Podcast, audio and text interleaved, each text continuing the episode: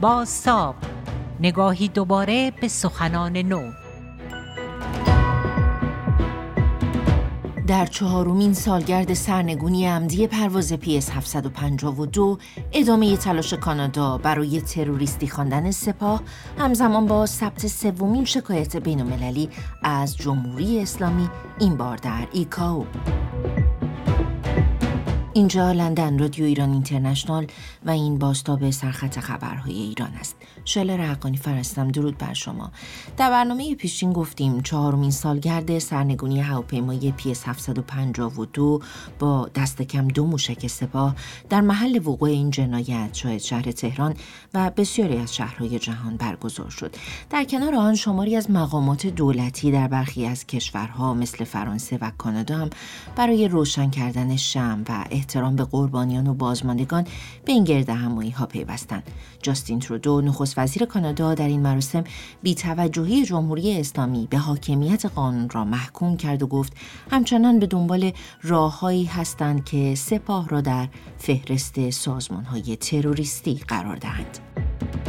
ما تحریم های شدیدی علیه تقریبا 450 شهروند و نهاد ایرانی وضع کردیم و رژیم جمهوری اسلامی از جمله مقام های عالی رتبه که مسئول این وحشیگری ها بودند رو تحت تدابیر ویژه قرار دادیم.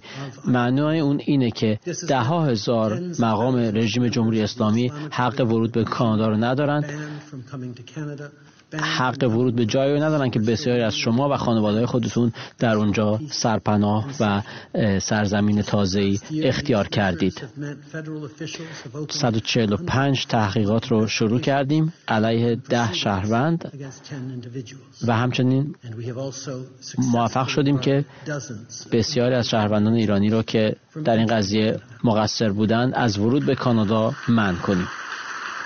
اما می‌دونیم که باز هم کار برای انجام زیاده. باید کارهای بیشتری بکنیم برای اینکه این رژیم رو پاسخگو کنیم و به کارمون ادامه خواهیم داد. از جمله به دنبال راههایی خواهیم بود که بتونیم مسئولانه به صورت مسئولانه سپاه پاسداران رو به عنوان یک سازمان تروریستی در فهرست تروریستی قرار بدیم.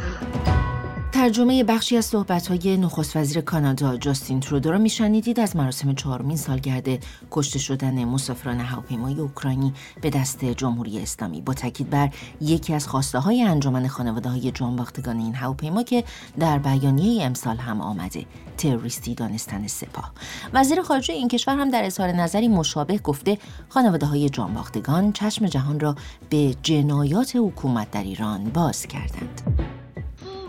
ایران باید مسئولیت کامل ساقط کردن این هواپیما از جمله قرامت کامل رو بر عهده بگیره.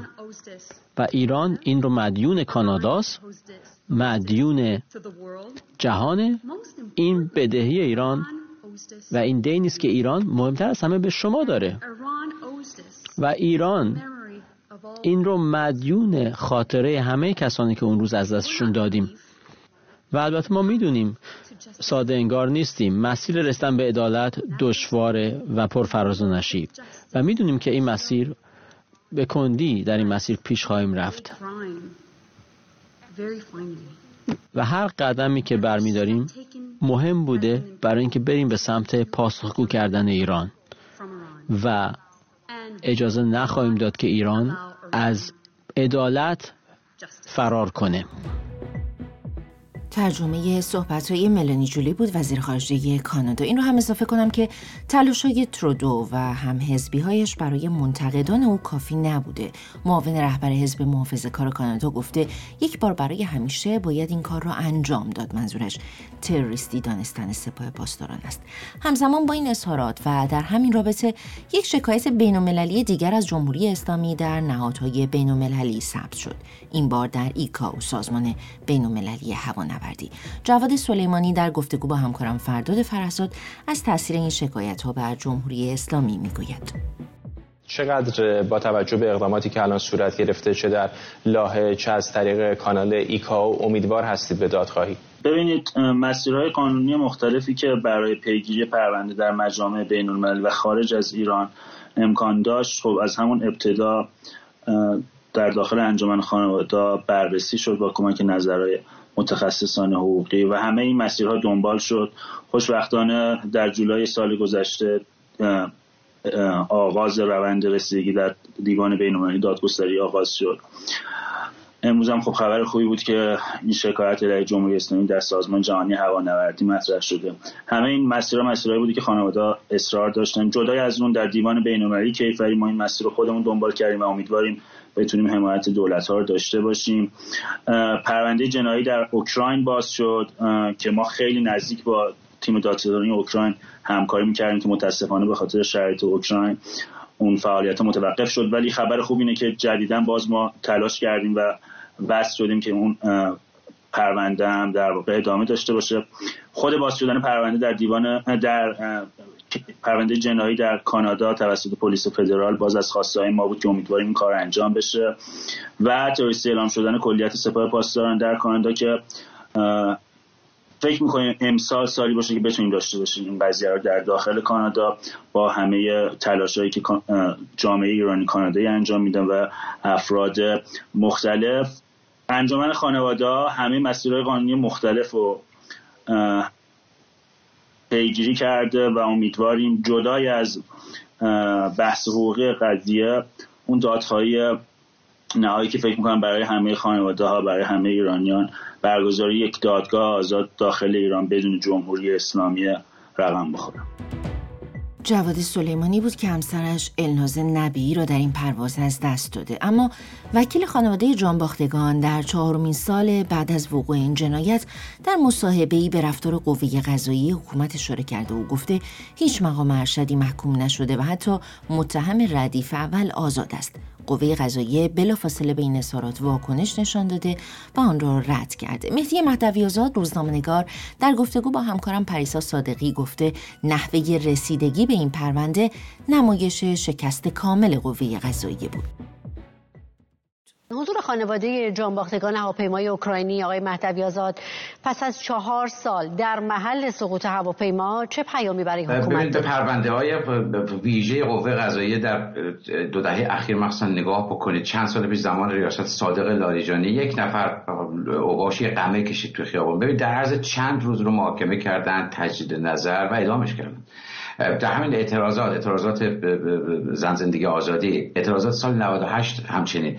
شما نگاه بکنید معترضان بیگناه با وجود اینکه پرونده کافی نبود بلافاصله محاکمه کردن که بخواست دادن محاکمه تجدید نظر و اجرای حکم. حتی حکم اعدام رو اجرا کردن. ما کسانی داریم کمتر از دو ماه اعدام شدن. اما به پرونده نگاه پرونده پرونده پرواز 752 چهار سال الان گذشته. شما هنوز دقیقا نمی‌دونید چی شد. کیا شلیک کردن؟ چرا شلیک کردن؟ مقصر بالاخره کیست. ببینید اطلاعاتی که در سالهای اخیر منتشر شده مشخصا حرفایی که فرمانده هوافضای سپاه گفته آقای حاجی زاده گفته فایل صوتی جواد ظریف. خیلی روشن نشون میده که فرماندهان سپاه پاسداران از همون دقایق اول می‌دونستن که با موشک دقیقا سلسله مراتب فرمانده سپاه می‌دونسته که این پرواز 752 رو نابود کردن. سه روز که ملت رو سر کار گذاشتن سه روز که پروپاگاندا کردن. هر کی می‌گفت که واضح هستیم با موشک خورده می‌گفتن توطئه اسرائیل. و بعدش هم بازی شروع شد تا همین الان. شما دقیقا نمی‌دونید کی شلیک کرد چرا شلیک کرد مقصر کی هست. هیچ کدام از مقامات سطح بالا محاکمه نشدن هیچ کدام استعفا ندادن هیچ کدام حتی به معنی واقعی عذرخواهی نکردن. سرشون رو زمین ننداختن پایین ننداختن. حتی به رهبری حکومت حرفاش نگاه کنید مقامات ارشد نگاه کنید. تازه توقع هم دارن طلبکار هم هستن. خانواده های داغ دیده رو هم در واقع تحقیر هم می‌کنن. به جا کاری کاری که حکومت باید می‌کرده نکرده به جاش اومده به خانواده معترض برچسب زده. معترضین رو پیگرد قرار پیگرد قرار داده. علیه اونا پروپاگاندا کرده اونها رو زندان انداخته اونها رو محاکمه کرده. برای در مجموع می‌خوام بگم که این این جلسه امروز در واقع بازماندگان خانواده ها شاید از نگاه خود اونها دادخواهی باشه. اما از نگاه من نشانه از شکست شکست کامل دستگاه قضایی فرشته عدالت در ایرانه. از نگاه من یک تراژدیه یک تراژدیه که بعد از چهار سال خانواده ها هیچ راهی ندارن جز اینکه بیان بشینن روی صندلی یا دو تا شعار بدن و به آسمون نگاه بکنن. وکیل پرونده آقای مهدوی آزاد در ایران گفته پرونده شامل مرور زمان شده و مختومه شده. اساسا چنین پرونده ای که حالا 176 کشته هم داره می‌تونه مشمول مرور زمان بشه. در وجدان بیدار شهروندان خیر این پرونده باید روزی باز بشه. ببینید این این گزاره این گزاره که مقامات جمهوری اسلامی و سپاه پاسداران آمدانه به این هواپیما شلیک کرد این یک شایعه نیست. مقامات ارشد مقامات دفاعی اطلاعاتی یا سیاست خارجی ارشدی در کانادا و در اوکراین چنین گزاره رو مطرح کردن. یعنی اونها دارن میگن به نظر میاد که اساسا شلیک به, به پرواز 752 آمدانه بوده. چنین پرونده در وجدان افکار عمومی که اساسا هیچگاه نمی‌تونه بسته بشه. این اساسا تا چیزی که تاریخ باید راجبش صحبت کنه. راجب زمانی که روحانیون در ایران حکومت می‌کردن. از نظر حقوقی و قضایی هم پرونده هیچگاه نمی‌تونه بسته بشه. اینجور پرونده ها اینجور جنایت ها اینجور در واقع کارها شما در دادگاه های مختلف در جهان نگاه بکنید. بعضی وقتا بعد 40 سال 50 سال پرونده تشکیل میشه. با دادگاه تشکیل میشه. بعد 40 سال بعضی وقتا متهم رو پیدا می‌کنن. بعضی وقتا حتی متهم میمیره اما برای کشف حقیقت دادگاه تشکیل میشه. برای نظر حقوقی و بین المللی هم خیر پرونده نمی‌تونه بسته بشه. منتها از نگاه جمهوری اسلامی و در داخل جمهوری اسلامی از آن ابتدا راستش بخواد واضح بود این بازی رو در میارن. اساسا تمام این پرونده ها تمام پرونده هایی که حکومت باید جواب بدون نمیده. از پرونده های سیاسی امنیتی مثل قتل های زنجیره بگیرید تا پرونده پرواز 752 بله. حکومت باش بازی می‌کنه و نهایتا بعد از بازی کردن و طول دادن و کش دادن پرونده رو مختوم می‌کنه. مهدی مهدوی آزاد بود روزنامه‌نگار و تحلیلگر سیاسی. در گفتگو با همکارم پریسا صادقی. شنونده باستاب واکنش ها به چهارمین سالگرد سرنگونی هواپیمای اوکراینی همزمان با ثبت سومین شکایت بینالمللی از جمهوری اسلامی بودید. پروازی که 18 دی ماه سال 98 تنها چند دقیقه بعد از بلند شدن هدف شلیک پدافند هوایی سپاه پاسداران قرار گرفت و حکومت در ایران تا سه روز بعد از این جنایت دست داشتن در آن را انکار کرد. من شلر حقانی فرستم تا باستاب مهمترین عناوین خبری دیگر راهتان روشن